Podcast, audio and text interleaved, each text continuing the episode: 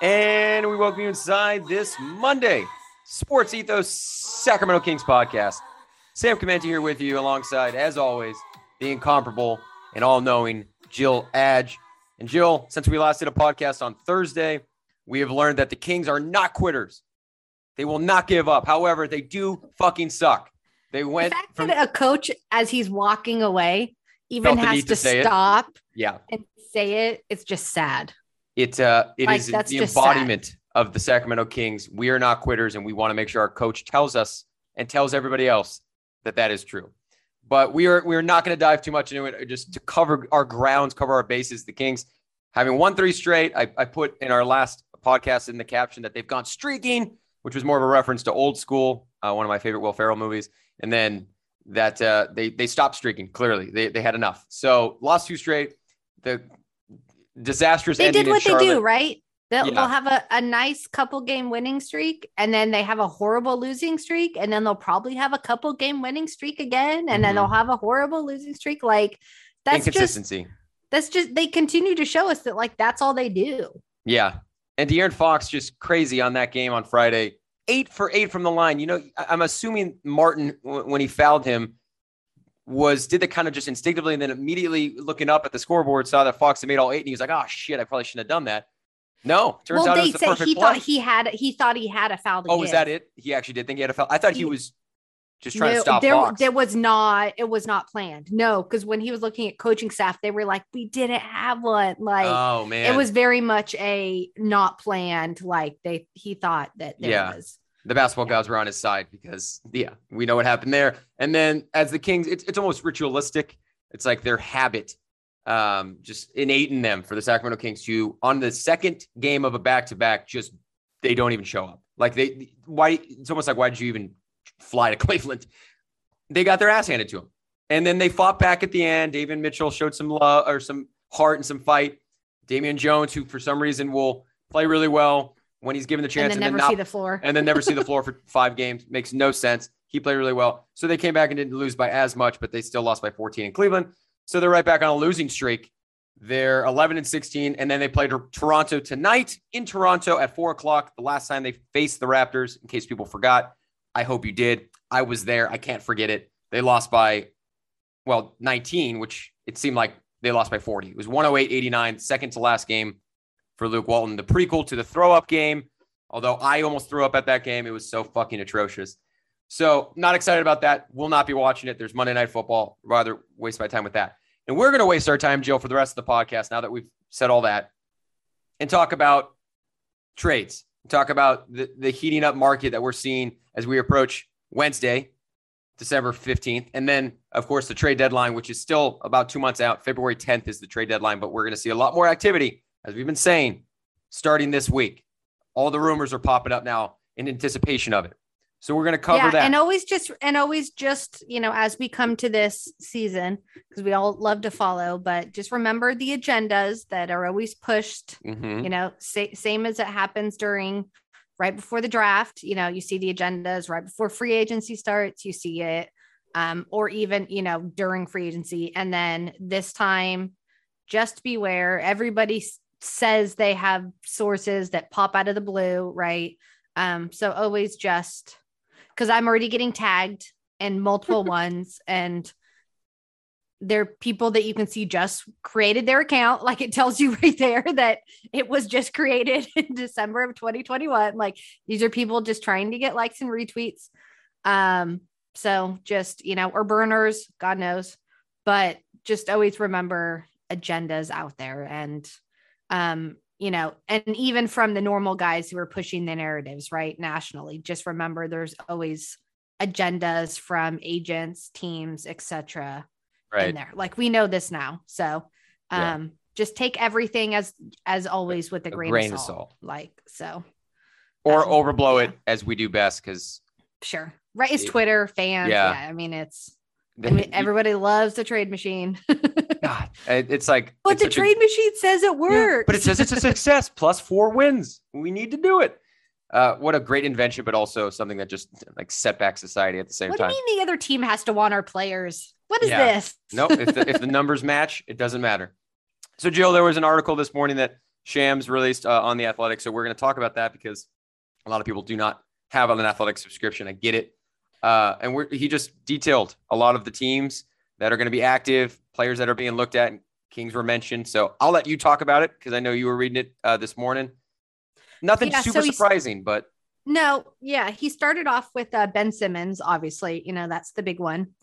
And they didn't clarify if, you know, they mentioned a handful of teams. I'll, I'll mention the teams, um, but they didn't say if it was like, of course, recently or the team I mentioned, well, they talked two months ago, so I'm still going to throw them in type thing. So again, again, take with a grain of salt. But for Simmons, they mentioned the Knicks not totally shocking to me as Kemba Walker's now out of the lineup and they're kind of sliding and looking for something at this point.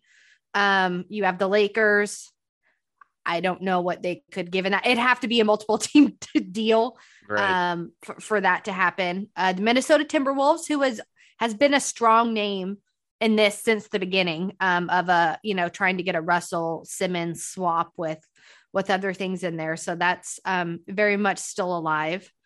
Uh, Portland Trailblazers, no shock there. We've you know as we've seen and um, Chris Haynes, I think, put out last week or uh, or somebody else did. Um, maybe it was even Woj that uh, the Blazers are open for business, but not if it's anybody but Dame, essentially. Um, so new, new, you know, interim GM coming in and and making at least what he's saying known. Again, it's not like we haven't seen guys end up being traded after we hear that they're untouchable. So, you know, as we all know, um, again, take that with a grain, I think too. But um the Kings were in there again. We don't know if that was recent or if that was from when we know, you know, knowing that we've heard that they've talked, you know, a couple months ago during the draft, things like that. So again, we don't know if that's new or not. Um, Pacers, not shocking, another team that was linked to them. Uh, and it was um, before uh, Brogdon signed his extension, right? They were mentioned. Um, that was a, it was a Caris LeVert, Brogdon, and I think a couple picks deal um, that was said for uh, Simmons that um, the Sixers turned down. Um, but now that the Pacers have some more names available, maybe it's it's back open. But I still don't really know. I don't think that they need necessarily the pieces that are being talked about unless you're interested in Levert. But I don't think that Sabonis or Turner makes sense there. I mean, Sabonis would just be adding a great talent. Um, but obviously Turner doesn't fit there with Embiid. So um, again, who who knows with that one, and very much could be part of a three team thing, right? Again, that we've seen a lot of these big money contracts end up being three, four. They look at the. Harden one last year, like the Cavs got the steal and and the Pacers, right? The Cavs gave up a second rounder and and got Jarrett Allen. Yes, they Mhm. ended up having to pay him, but it was the best thing. Bad teams are him. smart and insert themselves in these and can take, you know, can get some young talent for cheap, things like that. So, um, again, that was an option. And then again, the uh, Cleveland Cavaliers is another team interested. And that one I don't think should surprise that many people because we've heard that Sexton has kind of been on the block because they don't want to pay him that extension because they're going to be paying Garland an extension um, in addition to what they just paid Allen and then knowing what they have Mobley, things like that. So um, you have a Sexton or maybe even a Rubio, um, something there. gets put in there. Yeah, I'm just I was in terms of like point guard. I don't Right. I don't know. Markkanen's fitting in really well with with the calf, so I don't know. But if you get Simmons and Markkanen, and then you have, I mean- obviously Mobley and Allen, that's a. I mean, geez, they're really redefining the but game. I mean, you could put Market in and off, the, bench. at that Yeah, point sure. too. Like um, at that point, I think for them it's just asset gathering um, and and see what works. But it's a tall, it's a tall team that's showing they can play defense. So yeah, and again, like you said, they would be kind of going against the norm, like them and the Raptors, right? Who we play tonight are teams that have just are going length, like they're athletic, lengthy guys. Um, so yeah, so those were the teams so far. They're saying interested in Simmons, although it's unclear how much traction Philadelphia truly has on any move.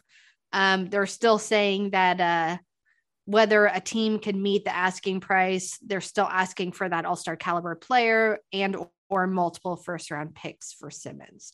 So um again, uh who knows? But if anything, I just want if the Kings aren't in getting him, insert yourself as a third or fourth team. Like that's something this team never does. Mm-hmm. Um, except the one time I will say they did in somewhat recent history is they um when they actually acquired Shumpert. They were they were part of a oh, yeah. like a third or fourth team, and that ended up working out for him. Like it was looked at as a you were taking on a bad contract, right? Like, but yeah. the player ended up working out for them for the next year. So again, just wanted that second round pick, but yeah. But that's my thing. Is that's yeah. that's what general managers need to do, though. No. You take, and that's this thing is we we want to spend our free agency money, which doesn't happen, or you overspend on mediocre right players mm-hmm. um, that aren't going to move the needle, rather than doing what a lot of these other bad teams to help rebuild was no we're not going to spend we'll we'll give out a bunch of the the smaller contracts similar to what okc did and then we can take your bad contracts and take get a first round pick get a second round pick you know what i mean and and you accrue those assets because if you're not going to draft them you can still put them in trades to try and you know get pieces it's just something this place has never done and so it's it's extremely frustrating. So Will the real Monte um, McNair, um, please step up. Like, let's what do you make? Yeah, I mean, and right now, of? like, right, you're an overpaid, not good team. Like, and that's the thing is, so until you start shedding some of the salary, or at least you know shedding salary, so you can take some bad salary with picks, um, or bad salary with maybe a young talent attached to it because a team wants to get rid of salary to try and open a max spot you know, things like that. We saw Denver do it with um before Brooklyn finally started turning around. They they had sent off some salary to open up their max spots, which ended up being Kyrie and Durant, but mm-hmm. Denver ended up getting a first round pick. And I think that pick ended up being Michael Porter Jr. I could be wrong, but there were ones where they got like later first round picks um, and again they're another team that's drafted well and has been able to right they they were able to trade for aaron gordon like again like just giving yourself extra assets um can only can only help you at this point. point and so um we'll see if the kings you know are involved in anything right anything but, yeah um you know just food for thought that they're um you know what what the Cavs did just in a year is Impressive. um you know, yeah, they uh, to me they didn't even like I wouldn't even call it like a total like they tanked that they lost a star, right? And became bad. Like they lost LeBron James and no one was clamoring time. to sign there, right? Yeah. Like again, no one was clamoring to sign there. And so well, they drafted well though, like, Jill. They were they had no, a, no, no, no. I'm, hold on. Picks. I'm talking about the process, right? Okay. Like when I see, I saw people throw it out. Do what the Cavs did. So I'm just saying from ground one, it wasn't like they just said, oh, I'm going to sell everybody off because I'm going to tank. No, they lost their player and then they hit their draft picks and then they became third, fourth team in trades, right? And then they signed a smart free agent. So again, they did steps one, two, three, four. Like it wasn't just we're going to do step one, oh, and that solves everything. No, like it was a process within a year. My thing was I saw um, a couple things where people, you know, list all the teams that have sold everybody off to tank. Like I don't consider them a team that sold people off to tank. No, they just lost their best player. Like they didn't have a choice. Right. Do you know what I mean? Like, so yeah. I, I don't count them in as one as like a tanking, a tanking team. Like, no, sure, they were bad because why wouldn't they be bad at that point? They were relying on their young rookie draft picks but it wasn't like they had a fire sale and said, oh, you know, after winning a championship, now we're going to, you know, rebuild all over again. Like they were kind of forced to, but hit the right moves. So um, kudos to them. And, uh, you know, th- this team doesn't, it's unless they make a move, no one's like, no one, no stars leaving to like help force them to rebound. Yeah, Do you know what I mean? Like there. they they have to the Kings have to initiate one of their processes. No one's going to do it for them, mm-hmm. right? Like you're either going to go trade and grab a star or you're selling everything away and then you're forced to actually rebuild. Like a, a player is not going to walk to force you to to do have to do what the Cavs did, if that makes sense. No, I Like get you. Yeah. th- th- it was taken out of their hands essentially. Um, and kudos to them for Making the know. most of it. hitting hitting those steps. And and like I said, I think that's something that this team has kind of failed to do is they they go through maybe step one or two and then Getting patient. say, oh, we're going to keep waiting for that perfect one. And it's been three years. That perfect thing never came. And so you lost the benefits of one step one and two, and you now having to start step one all over again. So Doesn't it feel like McNair's been the general manager for like 10 years and it's literally been not even two? Like he's halfway through his Yeah. second season, not even halfway. It just it seems like he's been because there's so much that's happened, so many rumors that have circulated, a coaching change, some draft picks. And it's just like it feels like Yeah. it's been a long time and it hasn't. So people got to remember about McNair. He hasn't really and, gotten and a if, chance to do anything and if yet. he and if he well, if he had hit on those two almost, he would True. have completed steps three and four. Yeah. and that's where and that's where you have to have backup C D E F G like that's where Yeah. you have to have um and unfortunately our ones like that are minuscule like which doesn't isn't going to save you here but it's also really hard to be like we talked about that the Cavs drafted really well right well under uh, Vlade two of his like 15 draft picks are still in the league Mhm. okay you're not even having it as role players. That's just still in the league. And one Yeah. of them you might even be selling off now as a number two pick. So it's like, it's really hard for a team. If you can't hit trades, you have to nail every draft pick. And so far, McNair seems like, you know, he's hit that. But that's where this team is now kind of has their hands tied because right? When we're mentioning all these other teams that are interested in these players, okay, we might have them on the draft pick thing, but when it comes to assets for other players, I think every other team knocks them out for for what you have to give because yeah. if we're going to keep saying, "Oh, these guys are horrible, we need to trade them." What makes you think another team wants them and their money? Like the Buddy Hield situation with the Lakers, it was the perfect situation because they just needed a shooter. They didn't care about anything else. Like they just wanted someone who could shoot the ball. They didn't care about his large salary. Like he fit it perfectly. Well, not everyone's the Lakers. So now you're back to having to find that perfect fit that makes sense for a team that that wants to to give all that money for a player that might not move a needle for you. Yeah, and to, to build on what you said, uh, they don't have a lot of assets other than the draft picks, which you can guarantee. You said in a previous podcast, you can almost guarantee it's going to be a lottery pick if history repeats itself, which the Kings are really good at repeating history in the in the worst way. Yeah. But if you do make everyone available, Jill, which we don't, we keep hearing, you know, the last time that it was reported that McNair was not talking about Halliburton or Fox. If you make those guys available, or at least Fox, because I'm on the leaning on that train right now where I'm like, I wouldn't really care if we traded Fox, but man, we got like a Ben Simmons or Sabonis and then allowed Mitchell to push up into the starting lineup alongside Halliburton, which is a combination that fits a lot better than Fox and Halliburton has Mhm. been fitting. But Fox is obviously a valuable asset. Richaun Holmes, if you decided to trade him, which no one would want that, no one said that.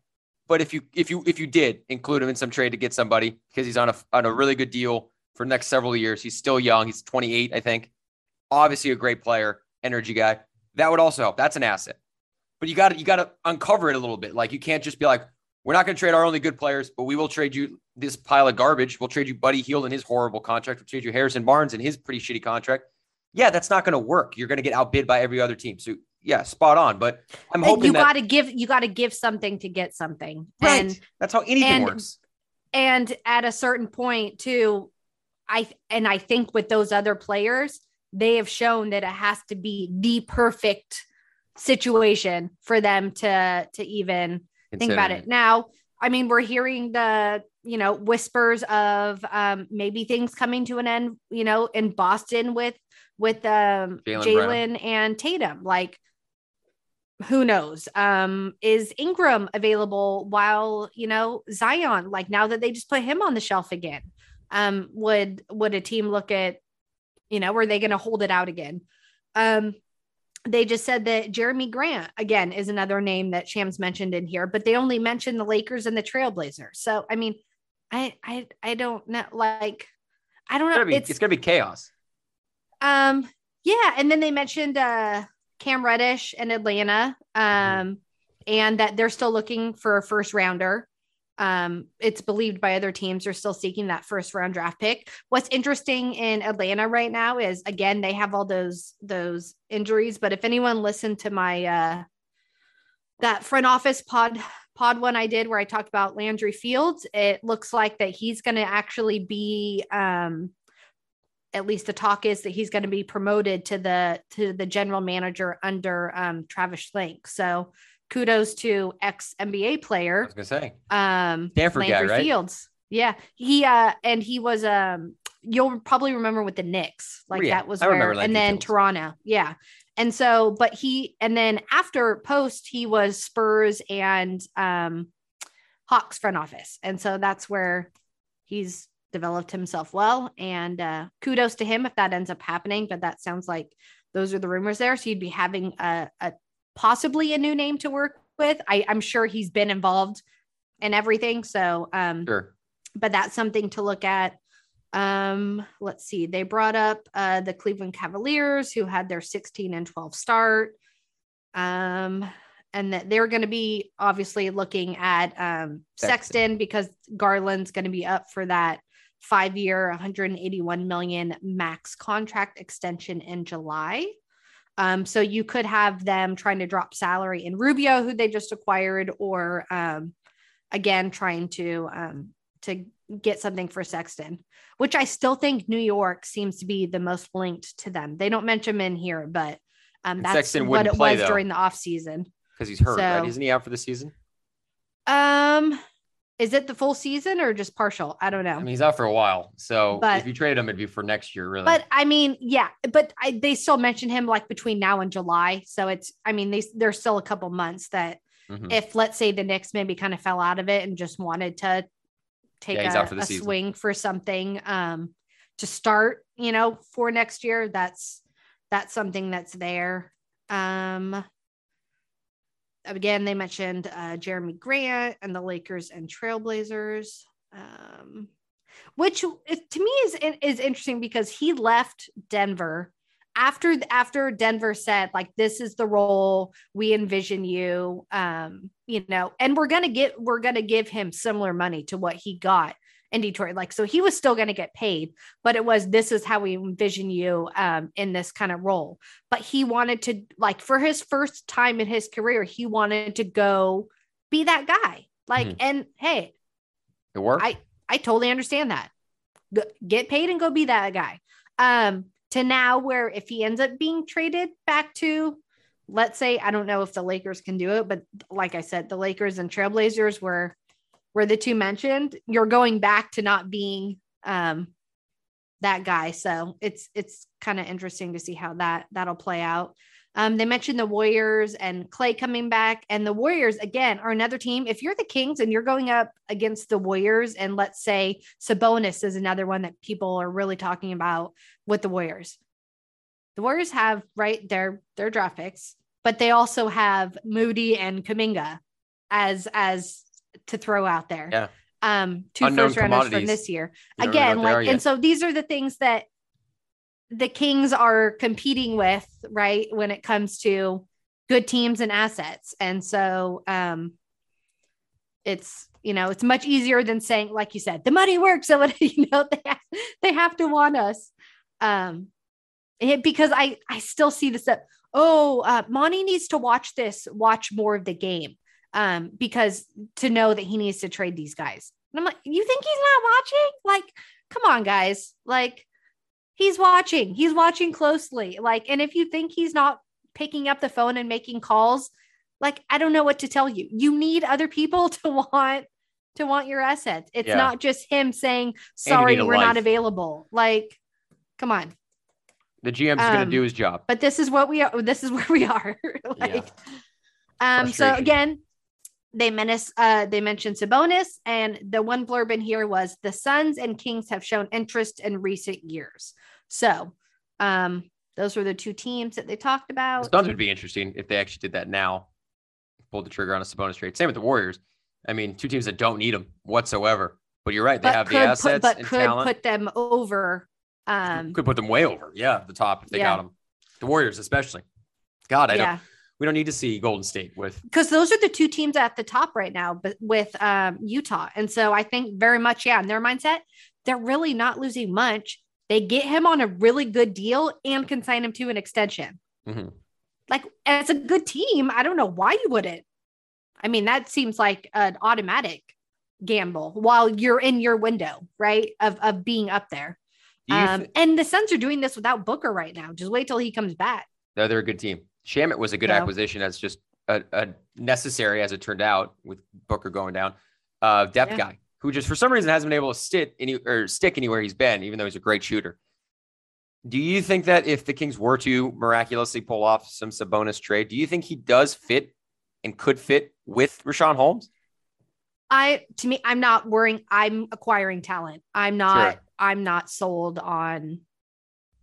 I I I make the move and then Worry adjust from there if if needs to be adjusted. You know what Yeah. I mean? Like I mean, suppose me, can stretch the floor. same. I look at it the same way as I would look at drafting someone. I'm Mm-hmm. I'm getting best player available talent I can get, and I will reshuffle So you're not based on there if we have to. not worried about taking the ball out of Fox's hands. That's a dig at Yeah, I know. Um, I know. Yeah. Um, do you know what I mean? Like I get like we're a team at the bottom to me at this thing. Mhm. I don't think we're we have the luxury to say, does someone fit anymore? Because nothing fits. no, no, and that's Um, what and so and that's yeah. this persistence by some people, mostly just the fans at this point, that you know are Yeah. frustrated and annoyed and mad that you know they they want the Kings to blow it up, but then again, not trade a certain number of guys. It's like you you know why would you? They're, they're not in a position with how they've played for 15 years in the past several years with this group where any of these guys should be off limits. None of them should be. And I and I say that even though I'm a huge fan of Tyrese Halliburton, I love Davion Mitchell. I think Richaun Holmes is one of the best. you know who used to be untouchable too with the Warriors? Monta Ellis until he wasn't. Yeah. Yep. I mean, That's true. I don't compare Fox and Monta Ellis, but at the time, that was the that was he was, was their the- Fox, Yeah, right? he And was the had Warriors you franchise. had Steph who was Davis. hurt all the time. Like um Steph was had the ankle issues and then, you know, Blossom. But again, yeah, like bad teams, I'm I'm with you. Like it's you don't have a you don't have the right essentially to be picky. You don't get to be picky. and it's You not haven't earned it. yeah, it's not saying these got that I don't think he's good or um it, it's nothing to do with that. It's either but at some point you just have to say it's Right. it's not working. So again, I I won't blame them if they do. I won't blame them if they don't because again, a lot of small markets won't like they will keep that one guy. Do you know what I mean? Like so um but yeah, I'm with you. Like no one on a perpetual you know 30 win team is untouchable. No, nor No. should they be. No, no other team would think like that. And I will end with this, at least for me on this topic here, Joe, because I know we're going to do a water cooler today. We didn't do it. We didn't have a Friday show, so we didn't, we missed our water cooler. But I, I just to put it on the record definitively, uh, as uh, other guys in, in that follow the Kings have been doing it. Um, Casey on D- D'Lo and Casey have he's Kenny's been saying it quite a bit.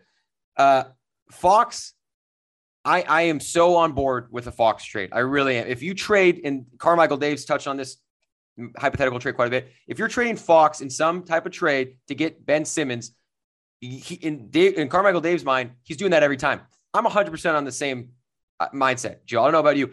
I think Simmons is way better than Fox. He's an all-world defender. He's a great player in many different ways. He's, I mean, he's an advantage, uh, height advantage, and like a mismatch nightmare for everybody because he's a point guard that's 6'10. I mean, he's ridiculous. And if you can ship off Fox, Bagley, and a first round pick and get Ben Simmons and some, you know, guy on a rookie contract like Isaiah Joe or something, or wing player, I don't know if, if the uh, 76ers would accept that, but if they did, I'm ecstatic. I don't have any attention or attachment to De'Aaron Fox. Why would I? For the reason I just said. He's never done anything for this team. He's never led him to playoffs. He's never done anything. Why would I feel an attachment just because the guy's good? Of course he's good. Russell Westbrook was good and is good, and he's been traded like five times. in the And Simmons was good, and years. Philadelphia wants to get rid of him. I Yeah, mean, Philadelphia hates the guy. but they like, but they like Joel Embiid better. Like that's Yeah. that's their guy. The and so again, yeah, I I have no issues with anyone that feels that way or- or not. And my thing of you can't do something because the guy's gonna have the same issues. Like you're not there's we don't know. wake that. me when there's a perfect a perfect value out there because I I just player, I don't I don't think that And it allows Davion Mitchell dream world in here. to play as um, well, play more, but- which everyone wants more Davion Mitchell. Yeah, and and at this point, all I know is the status quo isn't working. So to Mhm. me, again, Load to up. me, it's about the front of the jersey, not the back. Yep. Do whatever Preach. you have to do. I really don't care who's playing. Just make win. it make it work. Like Just win, baby. I mean, I've gotten to the point where like I will I will like players as people, but I am not attached to them on my friend. Like I've had to take myself like out of that. Like I'll Right. still, you know, do the jerseys and still like I will love you and I will keep following you wherever you are. But I can't keep being attached to players on bad team. Like it's just like it's Weird, almost. Like why? And I'm a fan. Like, Yeah. I, I mean, as a fan, I want to win. Like, Yeah. I don't, I mean, It's true. I get it. I don't know. I don't Yeah, have a crystal ball if you know on what'll work, but all all we know, right, is, Is what this is- isn't working? what is Yeah. not working. Right. We don't need a crystal ball for that. It's clear. It's going to be a fun week. Jill. Uh, I'm excited. I know you're very excited. It, we we expect some sort, even if it's not Kings related. There's going to be some some spinning, some moving, uh, some traction. And they're playing teams, right, that are Toronto, right? Mm-hmm. They're gonna give you hell in their length. Grizzlies, doesn't matter who's healthy or not healthy. They have a system, they have a culture, they are coming at you. Um, who else is it? Uh you mean like coming up for them that they're facing? yeah, I was trying to think. They the play. next They play the. Wizards on Wednesday. Okay, the Wizards who've been hot and cold. Um, yeah. And again, uh, a bajillion forwards and wings. So who, who play the knows there? Spurs. But I know they, play the do have some people out on COVID. So, Yeah. Uh, well, but again, that doesn't mean anything for the Kings.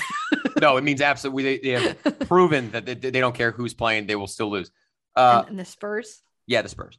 Okay. Raptors have a and ton the of players Spurs are out. playing well. So, um, By the way, I for mean, tonight, the Raptors have a, a lot of guys in COVID protocol, like the Hornets did. Didn't matter for the Kings in Charlotte on Friday. Not going to matter again tonight, but just something to point out. It's going to be a lot of young guys going for Toronto again. G League dudes. But anyway, Jill's water cooler. It's been a while, and I heard you had a really good one today, Jill. I, I'm always excited, you know, but you made a point to say that this was a real good one. So please, please, please enlighten me once again. Um, yeah, I thought this one was actually pretty uh pretty funny. So let me pull it up here. Um, it is about the time that the Celtics um put a uh, a betting pool together essentially for the year on who could dunk on uh Manute Bol. Oh. Have you heard about that? Okay. So no, but he was like story seven goes- seven. So yeah so i'm going to read the article here um so in our first game against washington as we're getting ready uh in the locker room larry as larry bird comes in excited and animated as he can be he had just come back from his pregame shooting ritual where he had witnessed Manute Bol, um, a quite tall fellow from the Sudan who was trying to make it as a pro basketball player. None of us had ever heard of him before, but Larry warned that whatever happened tonight, not to uh, to make sure that Manute didn't block your shot because if he did, um, ESPN Sports Center, um, still in its infancy, would never let anybody forget that it happened to you. So he said we had all played against some really tall guys before, Tommy Burleson, Chuck Nevitt, but Manute at seven seven was in a whole different league. Sure enough, uh, when I was in early, the ball was swung to me on the left wing about 15 feet out with a perfect angle for a bank shot. I was wide open, so I let it fly, only to have my new who was totally out of position under the basket at the time, take a couple of long strides, elongate endlessly to swap my jumper out of the air. Larry went wild, and to this day, he has never let me forget it. Later, later, Larry called us all together and said that we all had to put $100 into a pool and that the first one to dunk on Manute would get all the cash. At the start of the bet, all of them putting in the 100, it was $1,200. When nobody was successful in throwing one down in Manute's face the next time they played Washington, Larry announced that they were going to roll it over. and keep it rolling until somebody did successfully throw one down on the big guy. Um, and that each game would require another $100 contribution uh, per man from our entire Celtic squad of 12 guys until it happened. Now, Washington was a terrible team we never had trouble beating, but all season long, nobody on our team could get a dunk on Manute. And the pot of cash kept growing. Kevin McHale was the most intent on getting it done. Kevin uh, was the second best low post player um, he said he'd ever played against after Kareem. Like Kareem, Kevin worked endlessly on getting better position before he even received the ball. Also, like Kareem for the opposition, it really didn't matter anyway until they were both simply too good. So one game, so one game after uh, the Manute money pool had grown quite large, Kevin just kept going at Manute regardless of what the game or play called for. Manute was blocking every attempt by Kevin, who remained completely undeterred. Manute might have set a record that night for most shot blocked on an individual opponent in any one game. I'm gonna have to go look that up. Yeah. Later, I came up with a defensive rebound and threw a long outlet pass to Larry, who was all alone at half court on the left side. There was nobody between Larry and our goal, but instead of driving and making an uncontested layup, Larry stops, cradles the ball on his hip and his left arm, and points at Manute, who's still down at his own basket and completely out of the play. Larry's waving frantically for Manute to hurry back on defense so Larry can go in and try and dunk on him. Manute was clueless to our little game within the game, but he dutifully hustled back. And when Gary came flying, when Larry came flying in, Manute sent him and the ball back one more time. God. Our great coach, K.C. Jones, was up off the bench, extending his hands and arms after, as if to say, What is going on here? So it said they went on to win the game quite easily, but neither Larry nor Kevin succeeded that night. It was the chief, Robert Parish, who finally got the throwdown in Manute's face and ultimately a very large sum of cash. Larry's wager on Manute epitomized some of the brilliant things about the Celtics team. In every game, Larry found a way to make it endlessly interesting and entertaining. And for us and his teammates, and for everyone in the crowd watching, and when he was in the building, all eyes were definitely on him. Now, I'm going to ask you, what do you think the pot was at that time? And I'll tell you. The end of it, when Parish when when it, Robert Parish got it. Well, they. I mean, so can I ask what year? What year Celtics? This is early '80s or late '70s. Uh, late 70s, I believe. Okay. So, I mean, $100 a good amount of money today. Let me see. Definitely a good amount back in the late 70s. So, it was originally 1200 Obviously, it's simple math. Played, I don't know. I mean, they played the Wizards quite a bit. Okay. It's sorry. It's 85. So, the Okay. following story was 1985, 1986 Boston Celtics. Perfect. Um, and it's from the book Back from the Dead. Got so, it. All right. I'm going to go with, uh, I'm to go with $40,000. Oh, no, it wasn't that high. Okay. I, I shot you. I didn't know how many times they played the Wizards before Yeah. this happened. Ended up being Um, 10,000. Okay. I was, my next guess was 20. So, I went, I, I but went- yeah, but if you think 1,200 each one and then, yeah, yeah. That's asking too much math of me, but that's still a good amount of money for Robert Parish to just back in the 80s. just do his yeah, job. Just yeah, to just, yeah. just to be what a do what a big man does. Laughing. I can just imagine the coach. What Yeah. are you doing? What the fuck is happening? But What to see him doing? stand at half court and you That's a that's a video I need to find for sure. Just calling him out and Bol. Yeah, I'm sure Bol's like, I don't know what Oh this God. what the hell this He's guy's like, doing. okay. And they're like, he ran back, like, yeah, okay, sure. If you want me to block you, Yeah, I'm game. yeah. It's the only thing they were apparently good at at that time.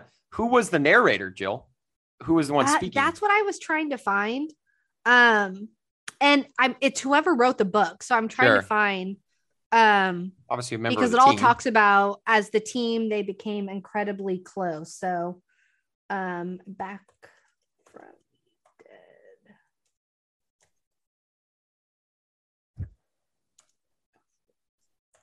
I don't know. I mean, you named all the, the the players from that team, that era of Celtics that I would know personally. Um, Twelve hundred dollars at the onset. yeah, I'm trying to think books. Celtics book. And it didn't say in the article, which was weird. It just literally took, oh, oh, it was Bill. Was it Bill Walton? Oh, I, I should know. Grateful Dead. Back from the Dead, I guess. yeah. And that- Um, that, sounds like a I mean, perfect it's Bill, Bill Walton Back from the Dead book review. Bill Walton okay, so story. is it his? Oh, it is his. Okay, Okay, so that was so anytime saying I. So great storytelling, Bill Walton. That was That doesn't surprise me. He's a great storyteller. Probably high as hell when he wrote this. So Tony Zipteris' profile picture, just envision that, uh, narrating you, reading you this book. That's a very good story, Oh, Jill. And yeah, and uh, the '85 Celtics. You need to help me here. Who who won the who won the NBA title in '85, '86? Probably the Lakers. Not the Lake. I mean, the Bulls weren't on their reign of terror yet. Pistons, maybe. 1980. You're talking 15 years before I was even born, almost. Uh, the finals, it was the Larry Bird, uh, Larry Bird led Celtics defeated the Rockets Oh, the Rockets. in the Okay, 1986 finals. The Rockets rep. Oh, maybe that's why they were jerseys. doing the cream talk too. Yeah, and that makes sense. That there's a book on that season. We're putting a lot of obvious things together right now. Yeah, Great story, but though. That, yeah, that was that one had me laughing. So, Yeah. Oh yeah. We're gonna try and find that video. We're also trying and find out for you guys uh, how many times uh, How many- he blocked Kevin McHale. McHale. I'm gonna go at least. Sounds like at least eight, nine, maybe ten times he blocked just Kevin McHale, who was hell bent on figuring this out. Uh, and Kevin McHale's, I think, I mean, he's obviously a big dude. He's like 6'9", 6'10". Yeah. It's not a short dude. He was a great low block player for so long for a reason. But great, great Monday, Jill's water cooler today. Uh, and thank you guys for listening. We'll be back on Wednesday. We're going to try and do a normal schedule today, uh, or this week, excuse me. Um, Wednesday for sure. If there's some activities, some trades that go on before the Kings play the Wizards back in Sacramento, definitely want to hop on and talk about it. Enjoy the rest of your day, guys. We'll catch you on Wednesday. Slater, dudes.